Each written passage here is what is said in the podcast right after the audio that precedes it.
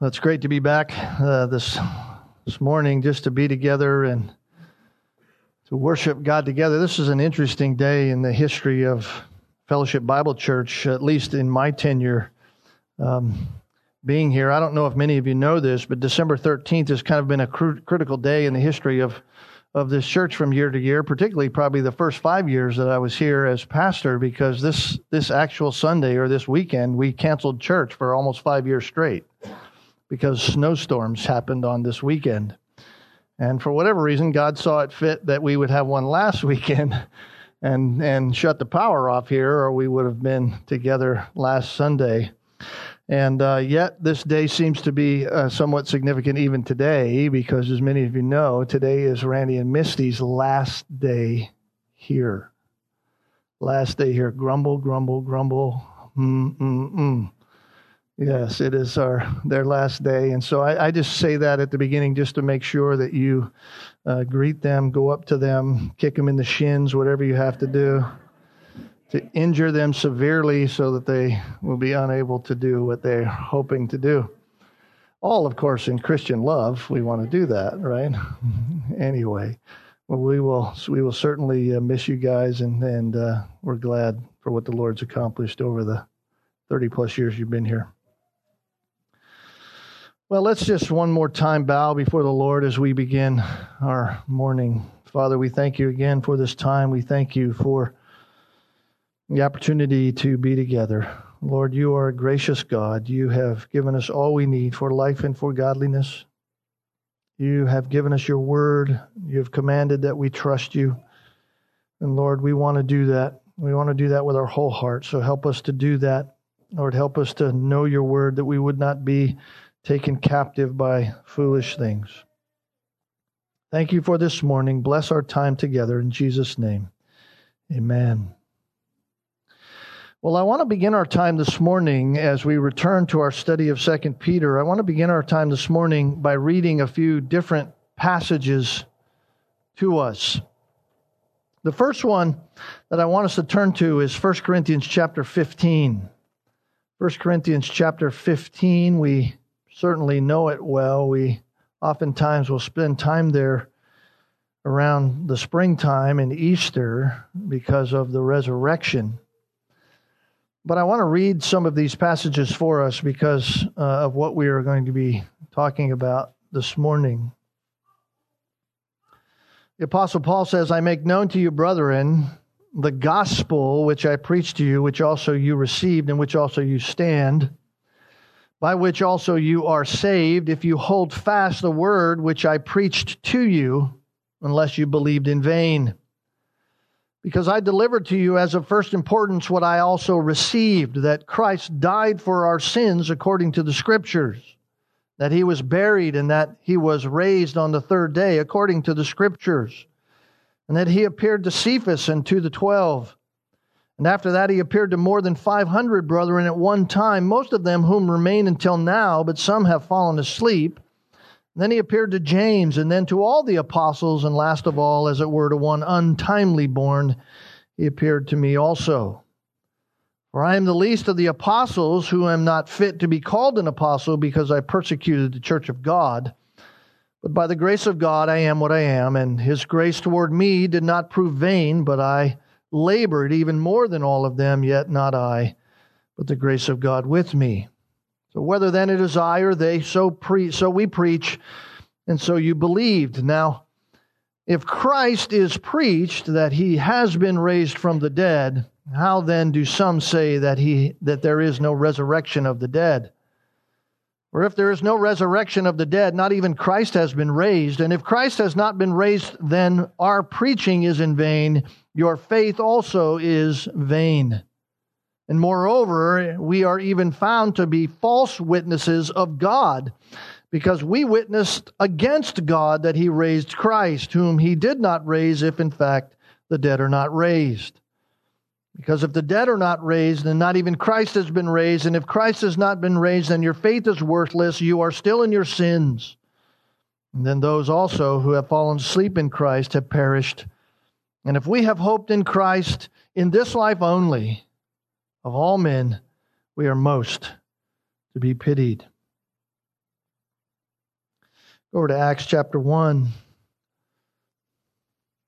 Acts chapter 1.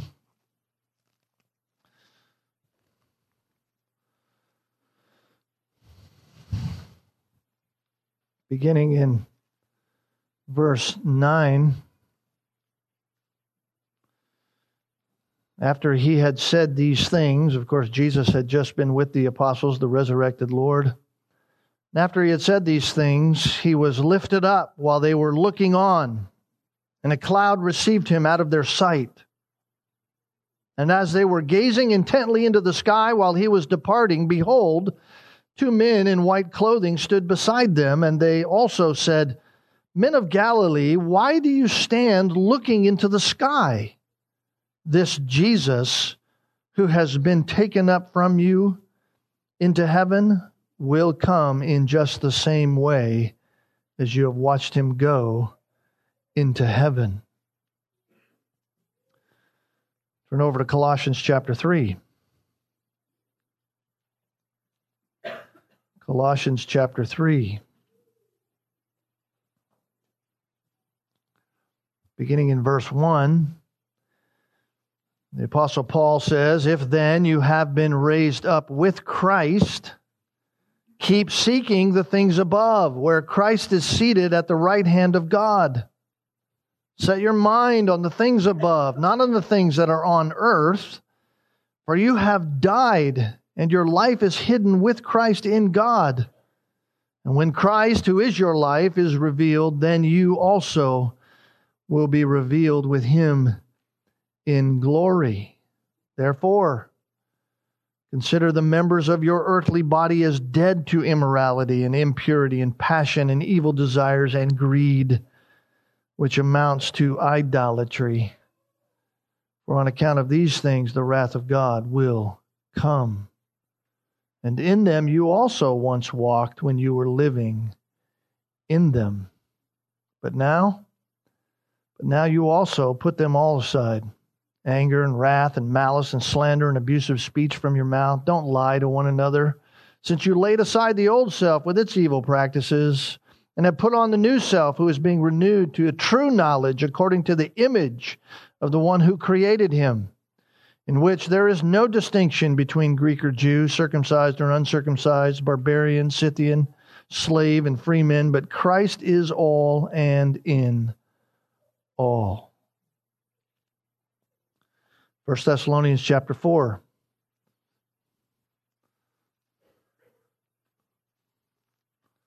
First Thessalonians chapter 4.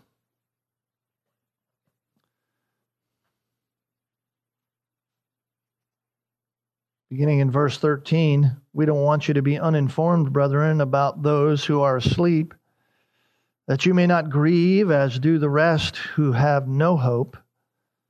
For if we believe that Jesus died and rose again, even so God will bring with him those who have fallen asleep in Jesus. For this we say to you by the word of the Lord, that we who are alive and remain until the coming of the Lord shall not precede those who have fallen asleep. For the Lord himself will descend from heaven with a shout with the voice of the archangel and with the trumpet of God, and the dead in Christ shall rise first. Then we who are alive and remain shall be caught up together with them in the clouds to meet the Lord in the air, and thus we shall always be with the Lord. Therefore, comfort one another with these words. Turn to 2 Timothy chapter 4. 2 Timothy chapter 4.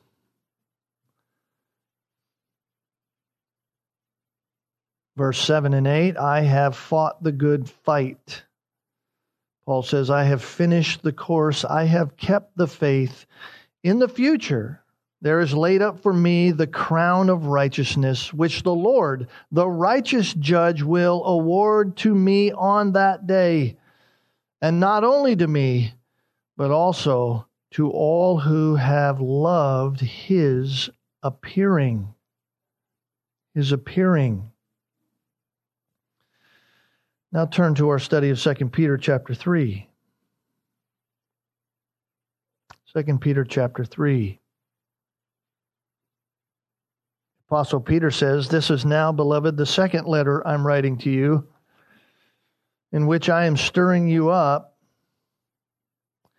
I'm stirring up your sincere mind by way of reminder that you should remember the words spoken beforehand by the holy prophets and the commandment of the Lord and Savior spoken by the apostles.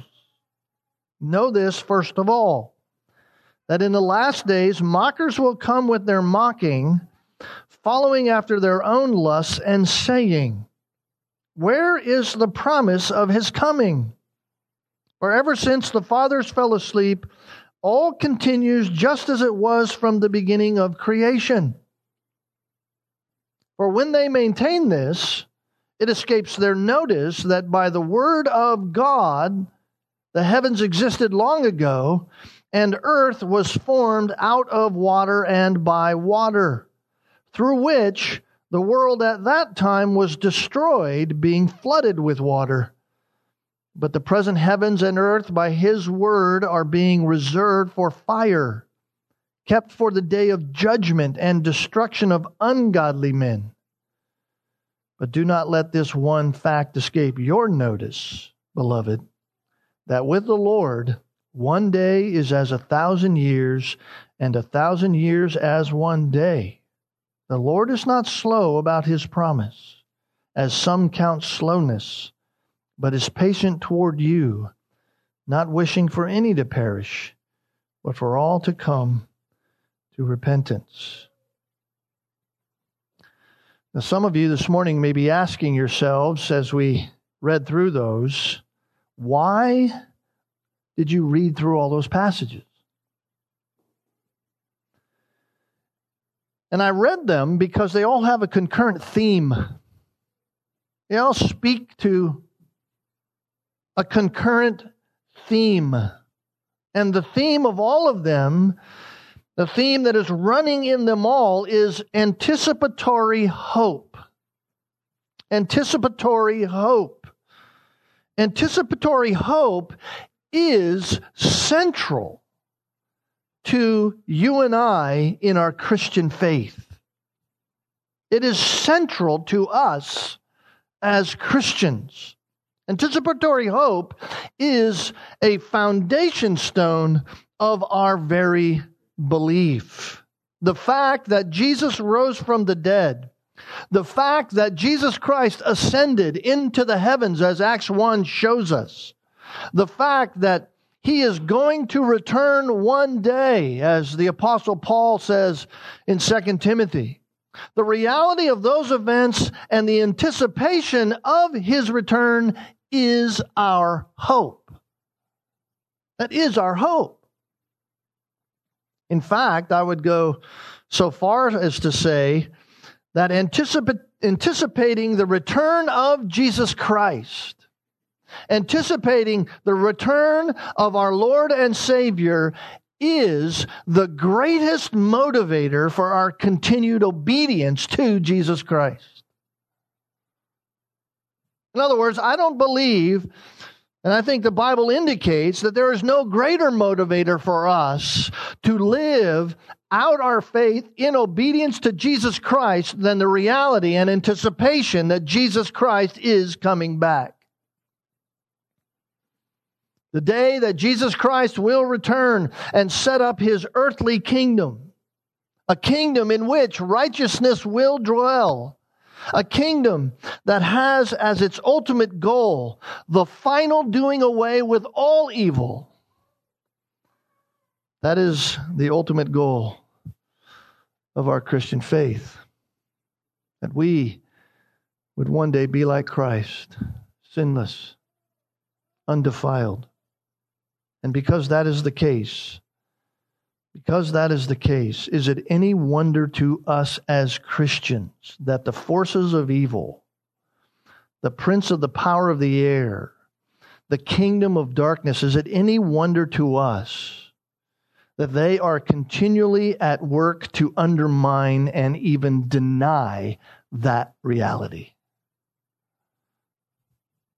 That the forces of evil, that those who are against God in the spiritual realm, that their number one and ultimate denial is the reality of Jesus Christ returning.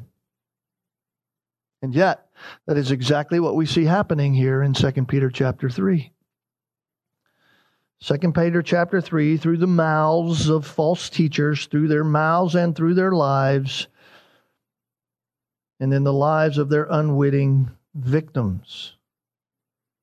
That both by attitude and by action they are denying, they are rejecting, they are refusing to believe the return of Jesus Christ, which, by way of implication, is to deny that there is any coming judgment.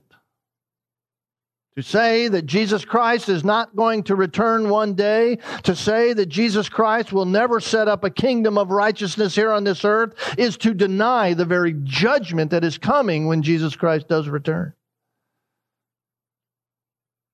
And therefore, to deny in attitude and action any aspect of the coming of Christ is to deny that God is true because God is the one who tells us that Christ is returning. And Peter, here in 2 Peter, has been showing us this argument from the very beginning. He introduced the subject of the second coming and the judgment that would accompany it back in chapter 1. Notice in verse 16, he says, For we did not follow cleverly devised tales when we made known to you the power and coming of our Lord Jesus Christ. He says, Listen, we're not telling you some story. We're not telling you some passed down through the ages oral Aesop's fable that was given down to us. We're not telling you that when we told you about the power of God through the coming of the Lord Jesus Christ. It's going to happen. It is real. In fact, Peter's telling us that because this is the very essence of all of the arguments that try to perpetuate that what God says is not true. Then Peter, of course, in chapter 2, following all the way down as we traveled through that chapter, and be, he began to remind us of the absolute certainty of God's judgment upon those whose attitudes and actions would go against the very doctrines of the return of Christ.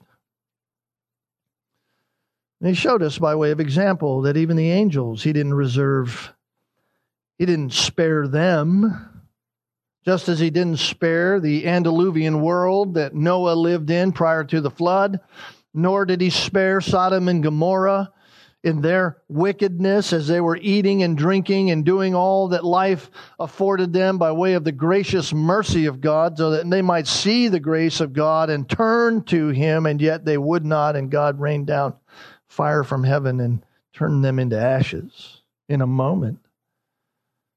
And all along, up to that point in our study, we've been exhorted to trust the Word of God. Trust what God says. Trust what God says He would do. Don't depart from what God says. Be comforted by it. Realize that God knows how to rescue the godly and to reserve the ungodly, as He said in chapter 2 he knows how to rescue them from temptation. He knows how to rescue them from the day of judgment. Trust that. Believe that. And so, what do we do? So, what do we do as Christians as we live in a world that is so mocking to the return of Jesus Christ? When the evangelical world in which we live is currently, right now, as we are here this morning, beginning to deny the sufficiency of the Word of God.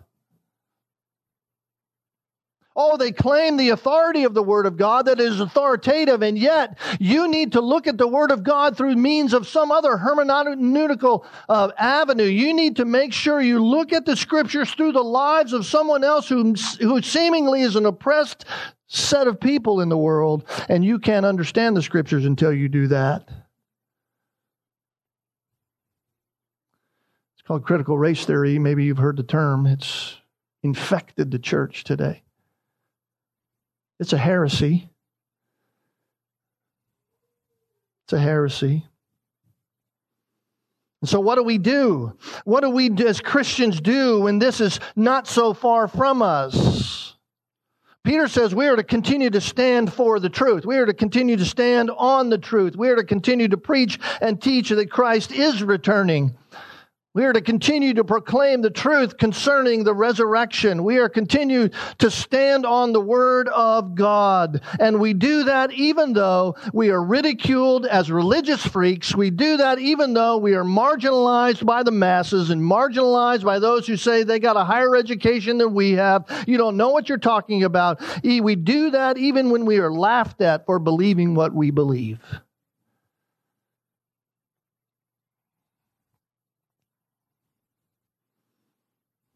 Even when those within the church come along and begin to say, Where is the promise of his coming? We preach, and we preach Christ. And we continue to say that we are waiting in anticipation. We are waiting in anticipation. Someone says, but it's been over 2,000 years since Jesus Christ died and rose again, supposedly.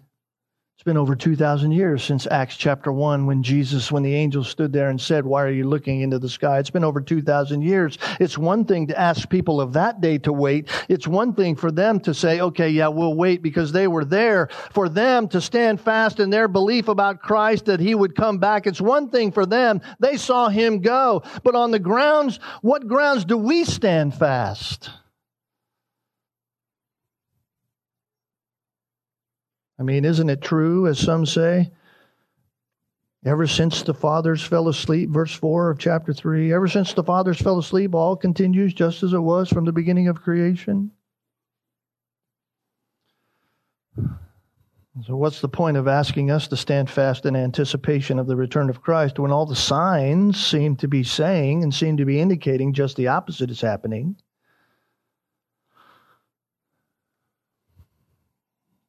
Maybe you're here this morning, you've thought that way. Maybe in your Christian life, you've, you've been drawn into thinking in those kinds of terms. Maybe you're wondering if this whole return of Jesus doctrine isn't just a crutch to hold people captive.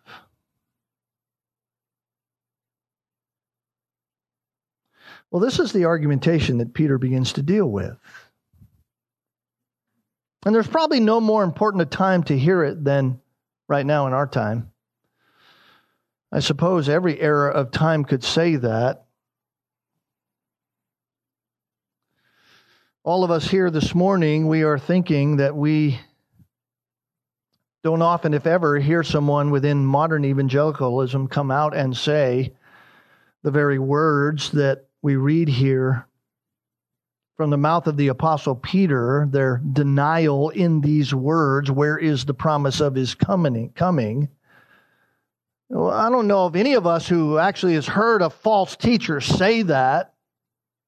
So is it really happening? In other words, it seems rather obvious that few, if any, bring their denial in the form of that question But we also know that Satan is a deceiver. He appears as an angel of light, but he's nothing but darkness. And so within evangelicalism today, some may not say, Where is the promise of his coming? but they deny it through their own questions. And I find it interesting that when Peter was led by the Holy Spirit to caution us about the attitude and actions of false teachers, I find it ironic that he does it through the doctrine of eschatology.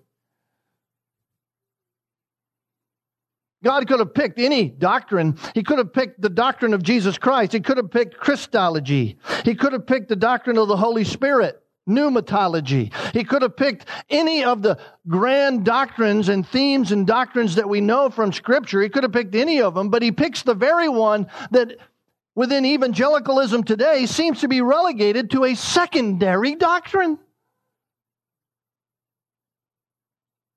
He argues the point from eschatology. He informs us that false teachers deny the future coming of Christ. That's eschatology, folks. That's eschatological doctrine. That's end times talk. It's popular today to relegate those things to a secondary position when it comes from Scripture. Yeah, we, we can agree on our soteriology, our doctrine of salvation. We can agree on our doctrine of the church, our ecclesiology. We can agree on all these things. But when it comes to eschatology, let's just have these little differences. It's okay. It's a secondary thing anyway. Well, I'm here to tell you it's never been secondary to God. There's not one doctrine that's secondary to God. They're all primary doctrines to God. And right here, we see the very essence of which is being used and infiltrated into the church by false teachers. It's eschatology. It's eschatology. Where is the promise of his coming? Now, today it may not be spoken of in those terms, but it's being asked in other ways. Someone may not be coming out and saying, Yeah, where's the promise of Jesus' return?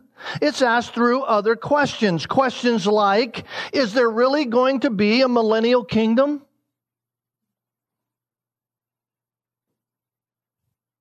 That denies and that questions the return of Jesus Christ because Jesus Christ in his return is setting up a millennial kingdom.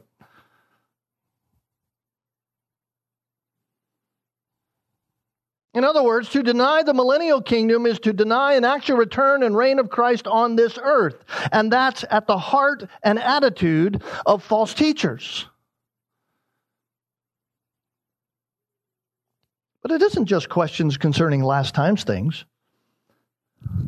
It's the implications that come with denying and questioning last time things that are related to other doctrines, like the doctrine of sanctification. Because the Bible tells us that he who has this hope in him, what hope? The hope of Christ's return, purifies himself even as he is pure. That's sanctification. To express the hard attitude of a false teacher is to deny that sanctification is necessary for the Christian life. You just believe upon Jesus and go live the whatever way you want. That's a denial of sanctification which therefore is a denial of the return of Jesus Christ, even though you may say, I believe in the return of Christ, because what you're saying is you don't have a hope of his return because sanctification isn't necessary. Now, you may not have known that that's what you were thinking, but that's the reality. That's the implication of those Bible passages.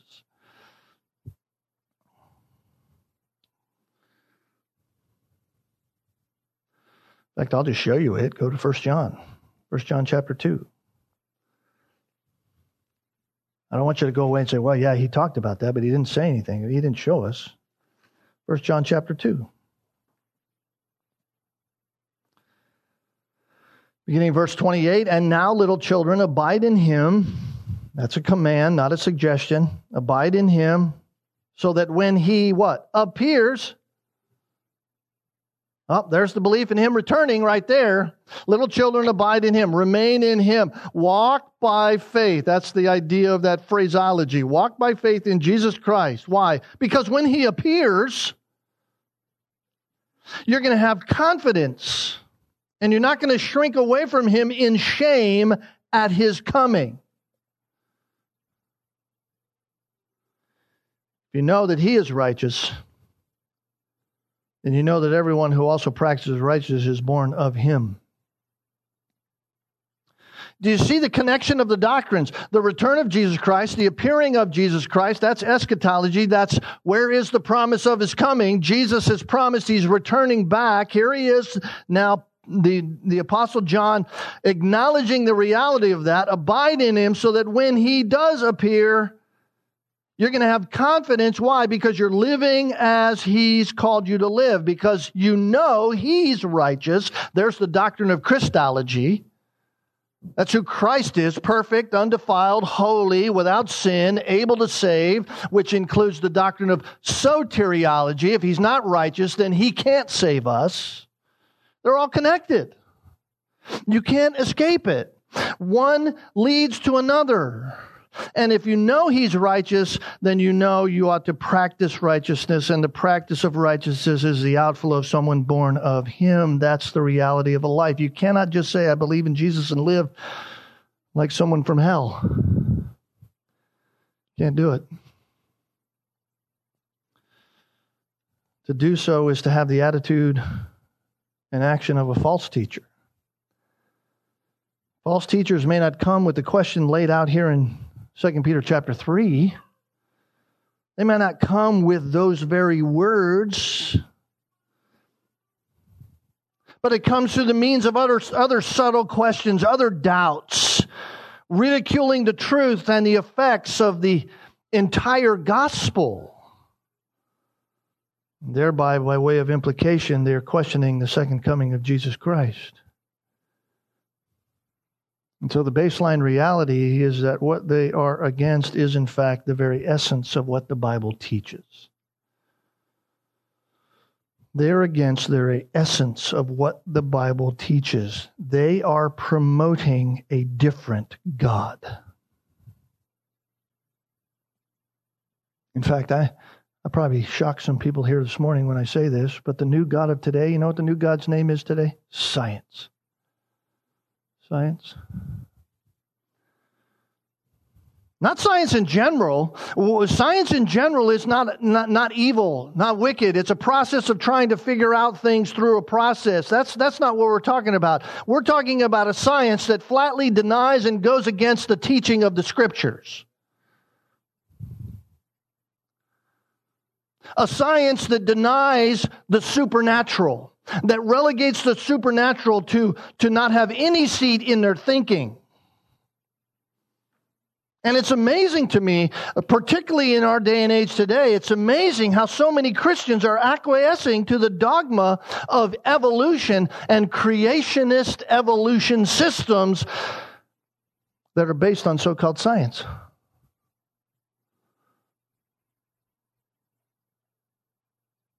So, how does Peter answer that kind of claim? In other words, what is our protection against false teachers? Or what is our protection from false teachers?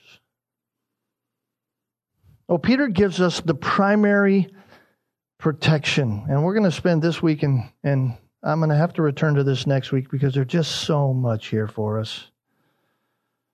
But the answer is really here in verses 1 and 2 in a, in a grave nutshell.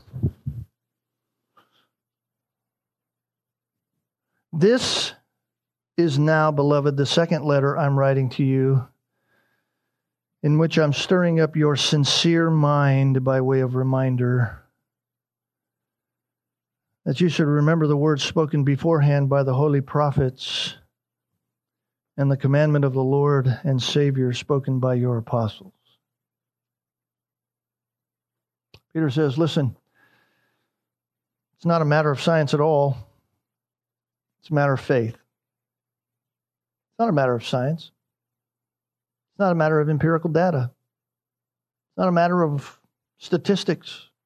It's not a matter of any of those kinds of things. Certainly, those kinds of things can be helpful from time to time, but it's a matter of faith. Faith that accepts the scriptures and what the scriptures say as the true accounting. As the true accounting. Listen, the only reason we have the doctrine and the dogma of evolution is because evolutionists have removed the supernatural. They've disregarded God. Well, Peter says it's not a matter of science. That's not science at all. In fact, it's a matter of faith. You have to accept the Bible's account as the true account. In fact, in fact, The Bible tells us that there will, in fact, be a definite end to this world. Science says if we fix the globe, if we fix global warming, somehow we'll remain forever. Guess what? Wrong. Wrong. I don't have to be a scientist to figure that out. I don't have to be someone who knows weather patterns and, and has tracked the heat and, and how the temperatures rise and the ocean levels and all these other kinds of things to know that. I don't have to know any of that. I just have to know what God said about it. Peter even tells us how it's going to take place. Chapter 3, verse 10 The day of the Lord will come like a thief. There's eschatology. That's the return of the Lord. The day of the Lord is going to come like a thief, in which the heavens will pass away with a roar, and the elements will be destroyed with intense heat. And the earth and its works will be burned up. Now, I'm not a scientist. In fact, I never did very well in biology. But I know what that says. Somebody can say that it's going to happen through global warming and all this other kind of theories and subjective inputs and all this other kind of stuff. All I know is here's what God says when Christ returns, it's going to happen. It's going to happen. There is coming a day of cataclysmic judgment. And therefore, the same Bible that tells me of eternal life through faith in Jesus Christ is the same Bible that tells me of how the world is going to end. It's the same Bible that tells me that Jesus is going to return.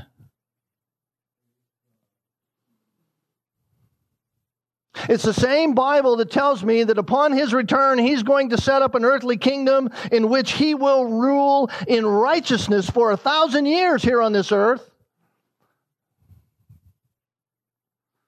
It's the same Bible that tells me that without sanctification, no one will see God. So, why is it then that the whole idea of coming judgment, why is it so difficult to grasp? Why is it so difficult to grasp so that we are sober minded in our living here and now because of the hope of his return? Why is it that a literal six day creation is so difficult to embrace? Why is it that a literal and actual atonement for sin by means of the death of the God man Jesus Christ only for those whom he saves is so troublesome. Why is that so troublesome for some of us to embrace? Well, Peter's answer is not that it's because the arguments haven't been good enough or that there hasn't been enough good reasons given for them. Now, Peter's basis for his entire answer is on the scriptures themselves. In other words, the reason they're so hard to embrace is because it takes faith.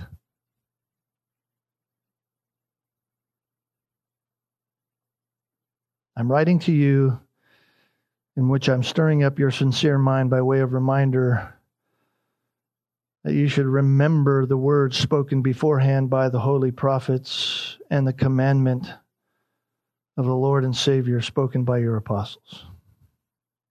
So, here in this letter, when it comes to the doctrine of the coming judgment, return of Jesus Christ, the coming judgment of Christ, Peter says, just like I wrote concerning all the other doctrines, just like I wrote concerning the doctrine of your salvation, what you have in Christ, all that you have been given by the promises of God, what I wrote to you about trials in my previous letter to you, what I wrote to you about how Christ interacted with the trials of life in faith and trust in God, what I wrote to you concerning any doctrine that I've ever written to you, these are not matters of reason by argumentation, these are matters of faith.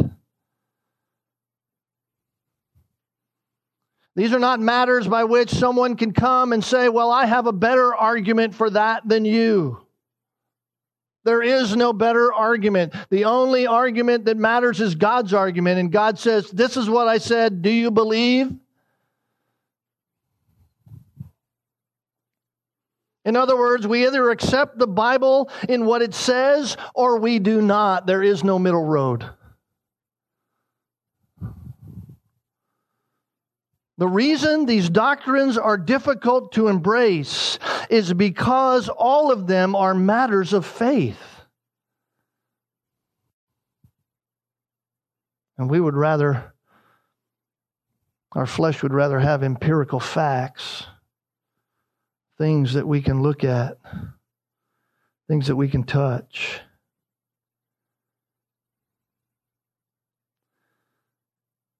The fact of the matter is, you either accept all that God has said as divine revelation or you reject it. And the Bible asks us to believe things that when we look at them through our own human logic, when we look at them through the eyes of mankind and the where man lives on this earth, they seem rather ridiculous.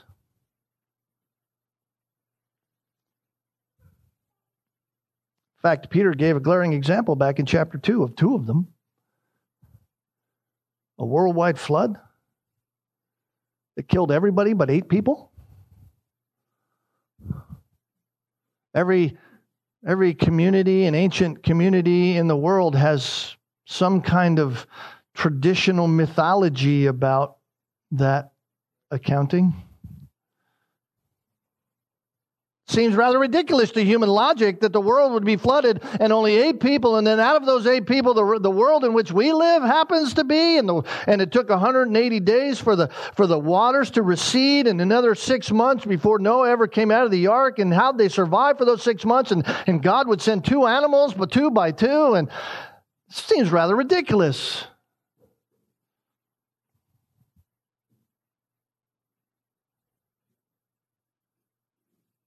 What about Sodom and Gomorrah? These two cities, okay, yeah, it seems a little more logical that, the, yeah, well, it was probably a large volcano, probably something that blew up, and, you know, like Pompeii, like it happened in Pompeii, and the people got covered in ashes and all this stuff. That's not how it says it. It says God rained down fire from heaven.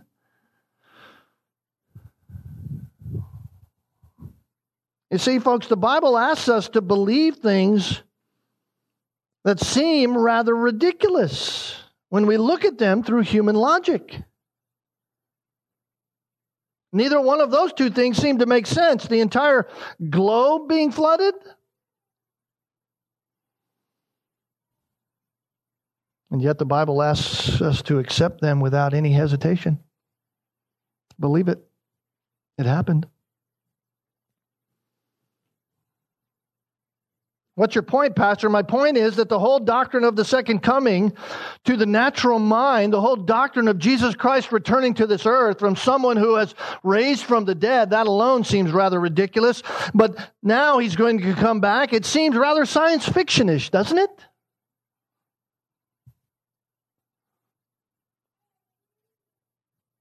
There is nothing that seems more outlandish than a Jewish carpenter who claimed to be God, who has long left this earth, returning as God. Those things seem rather crazy. And after all, science shows otherwise.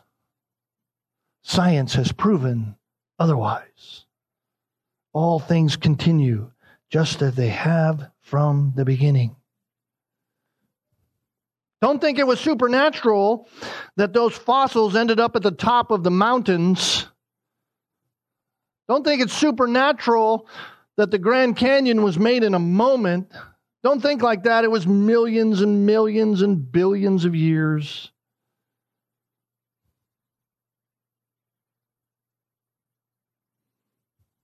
Notice, beloved, that Peter Peter identifies a name for those who reject in verse 3. Notice what he says. Notice, first of all, that in the last days, mockers will come with their mocking. Now, right there is the demarcation line between those who believe and those who reject. Notice what undergirds the believer. I want you to remember, verse 2, the words spoken beforehand by the holy prophets and the commandment of the Lord and Savior spoken by your apostles. That's what undergirds the believer.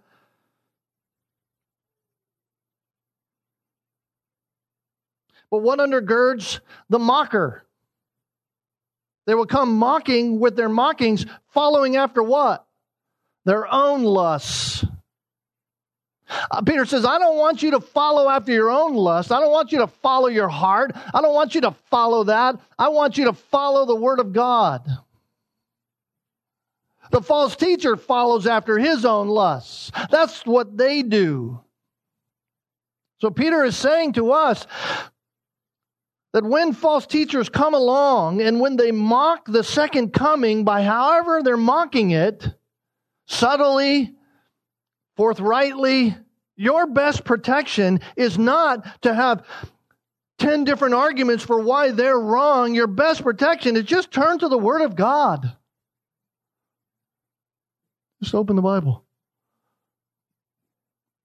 You know why I don't believe in evolution? Because Genesis 1 said, In the beginning, God created. That's why. But science says, and R19 dating or whatever the dating is says, doesn't matter. They're wrong. They're wrong. Well, you're just foolish. Okay, I'll stand. Better to be thought of fool standing with God than not and be standing with the crowd. You know why I believe in a worldwide flood? Because it says it in Genesis. You have those within the church today who are trying to de- demythologize the Old Testament. They're trying to say those are all myths. People within the church, leaders in evangelicalism today, what is known as evangelicalism, if we can even use that term anymore. Peter says, I want to stir up your sincere mind so that you're not going to be duped. What am I going to stir it up with? Facts about science, facts about what is right and what is wrong eh, by way of human understanding and human logic? Nope. I just want you to remember the words spoken beforehand by the holy prophets. You can stop right there. Here's how I want to stir you up. Here's how I want you to think. I want you to remember what was spoken of by the holy prophets. What's he talking about? The Old Testament. Talking about the Old Testament. You want to have protection against being duped by false teachers? Those who are denying the coming of Jesus Christ, which is to deny the coming judgment and the Christ return, then go back and be renewed in your mind through what the Old Testament says. You want to say, Lord, I, I, I don't know. This is what they're saying, and I, I just don't, I'm not buying it open your Bible, turn back to the Old Testament, and read exactly what God says.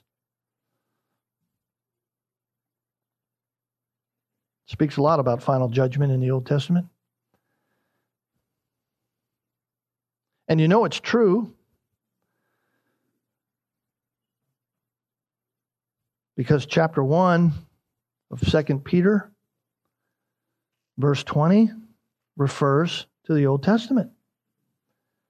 Know this first of all that no prophecy of Scripture is a matter of one's own interpretation. Why? Why is that the case? One's own machinations. They didn't bring it about themselves. That's what he's saying. It's not a matter of that. No prophecy of Scripture. Why? Because no prophecy was ever made by an act of human will. Men were moved by the Holy Spirit who spoke from God. It was God the Spirit in God's people putting down God's words.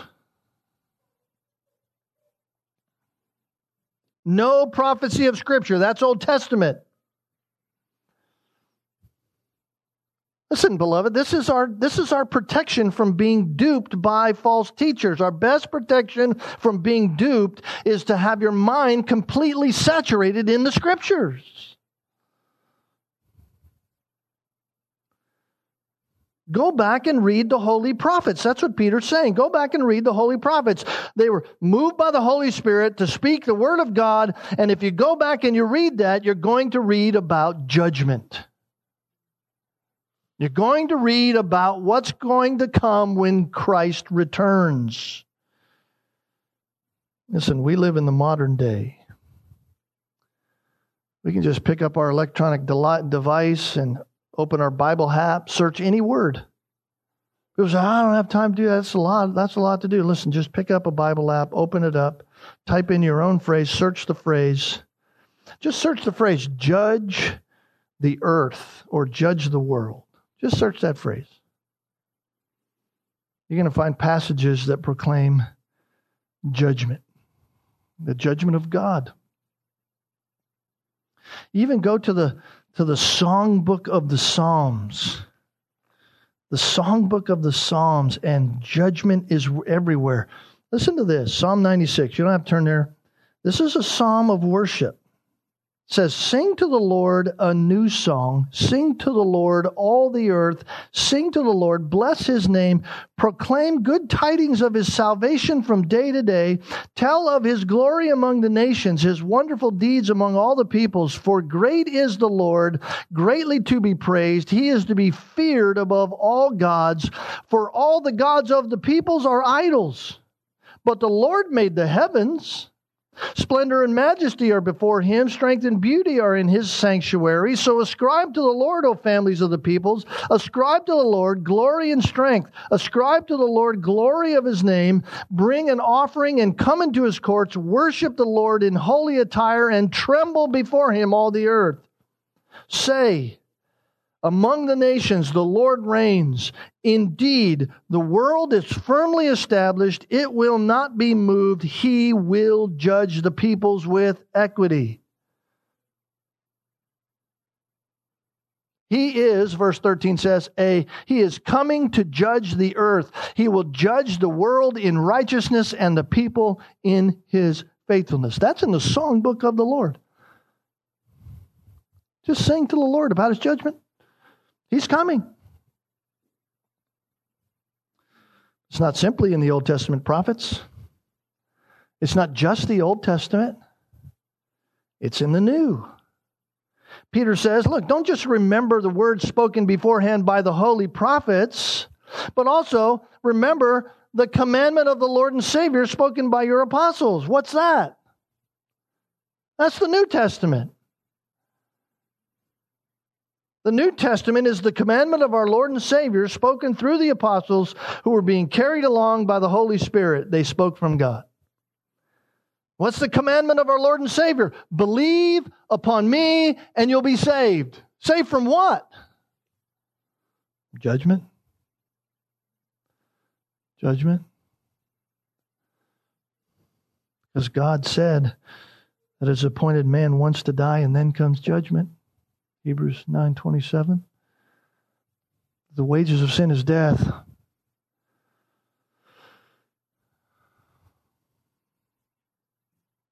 Peter says, Here's your protection.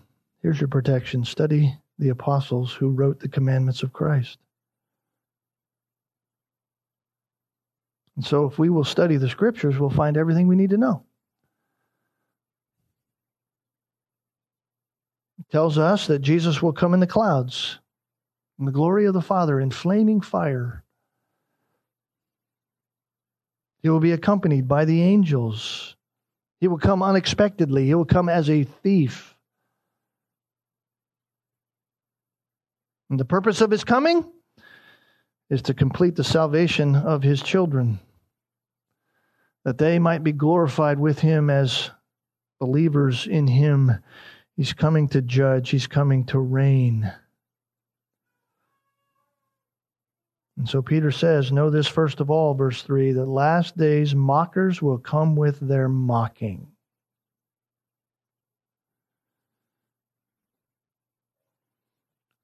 And what he means by mockers is not here, here's people coming with honest questions about what you believe the Bible says. No, that's not mockers. Mockers come denying reality. They deny the reality of the truthfulness of Scripture. That's the rea- that's that's a mocker. The Bible is a supernatural book. The Bible is of divine origin. It is God's word, and therefore it's a miraculous book. It speaks of things that are beyond the reasoning of man's mind. So it tells us things of which we cannot reason in our own minds. Certainly we can think about them, but reasoning them all out only, only comes about when we accept the supernatural. We don't understand the Trinity, but it speaks of the God the Father, God the Son, God the Spirit, and yet we don't know how all that works. But God said we are one God. The Bible tells us that creation itself happened miraculously, that God spoke and it was. God made things out of nothing as he manifested his power. Natural man refuses to believe that. So, what does he do? In his rejection, he determines to find what actually happened, and therefore he determines that all of this must have evolved from something. Reject the supernatural, you only have one thing left, and that is you as God. You must define how your world is. And of course, even that doesn't answer the final question because man can come up with the answer in his own mind as to where he came from, but he cannot come up in his own mind with where the initial something that he came from came from.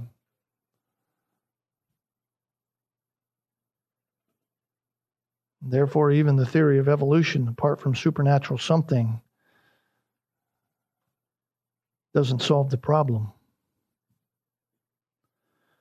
And yet, the very place where man and his thinking about evolution ends, where they can't solve the problem of the initial something from which they came from, that's where the Bible begins. In the beginning, God. God created. That's Genesis 1. And so we don't look for answers without supernatural intervention.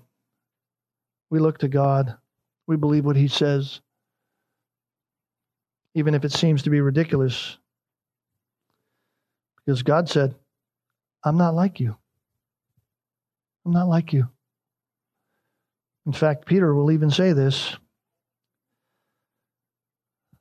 one day is as a thousand years to the Lord thousand years is one day. So, what's the Bible do? The Bible encourages us. It strengthens our faith by warning us ahead of time that mockers will come. That in itself ought to be enough for anyone to go, you know, I need to I need to believe what the Bible says because the Bible says mockers will come and certainly there are mockers here.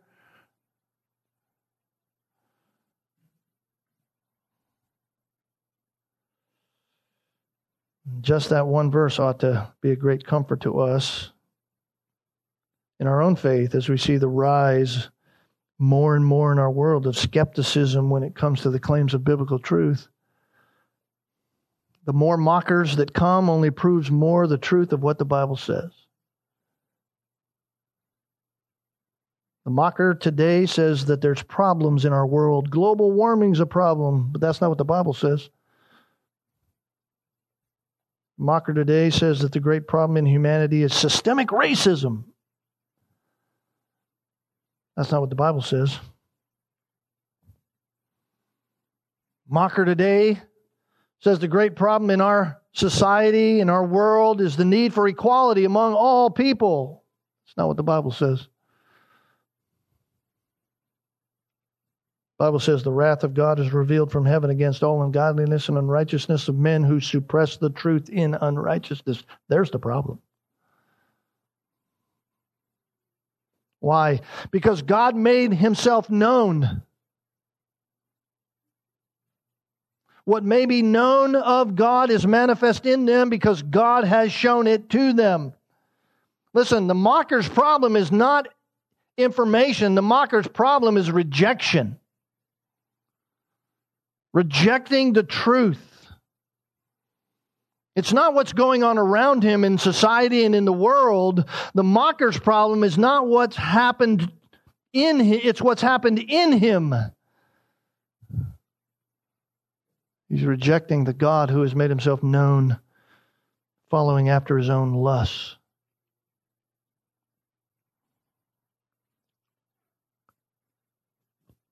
The apostle Paul says in 2 Timothy chapter 3, realize this.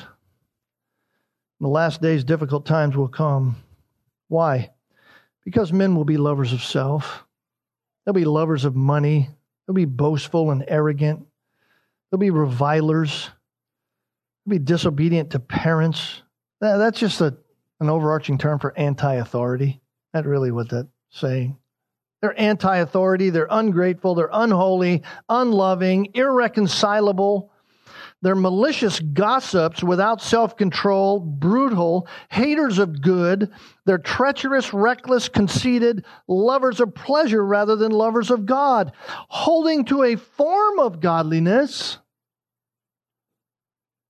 although they even deny its power. So they hold to it. They, they have this design that they fit themselves into and say, oh, we're godly. We're the people of God.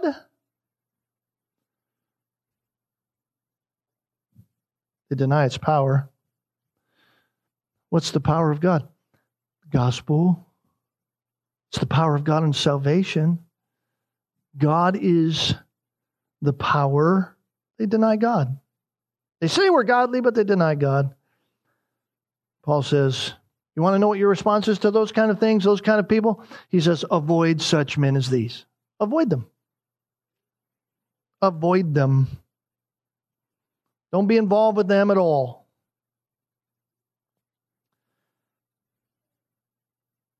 Let us not be like mockers. Let us not be taken captive by mockers but rather for us to be protected, let us be stirred up by way of reminder and turn to the scriptures. Say, Lord, I, I, I don't know what's going on. Let me open your word to hear from you. Because it's the scriptures that knows man. It's the scriptures that defines the world. And it knows man and defines the world more thoroughly than anything else. And the very nature of our times confirms that fact. We live in insanity right now. Calling evil good and good evil, it is insane, the world in which we live. Why? Because they've denied the supernatural, they've denied God. Peter says, You want to be protected from all that? Turn to the Word of God. That's your safe place. That's your safe haven. Turn to the Word of God. Open the Word of God. Read the Word of God. Absorb yourself in the Word of God. Remember God's Word. Let's pray together.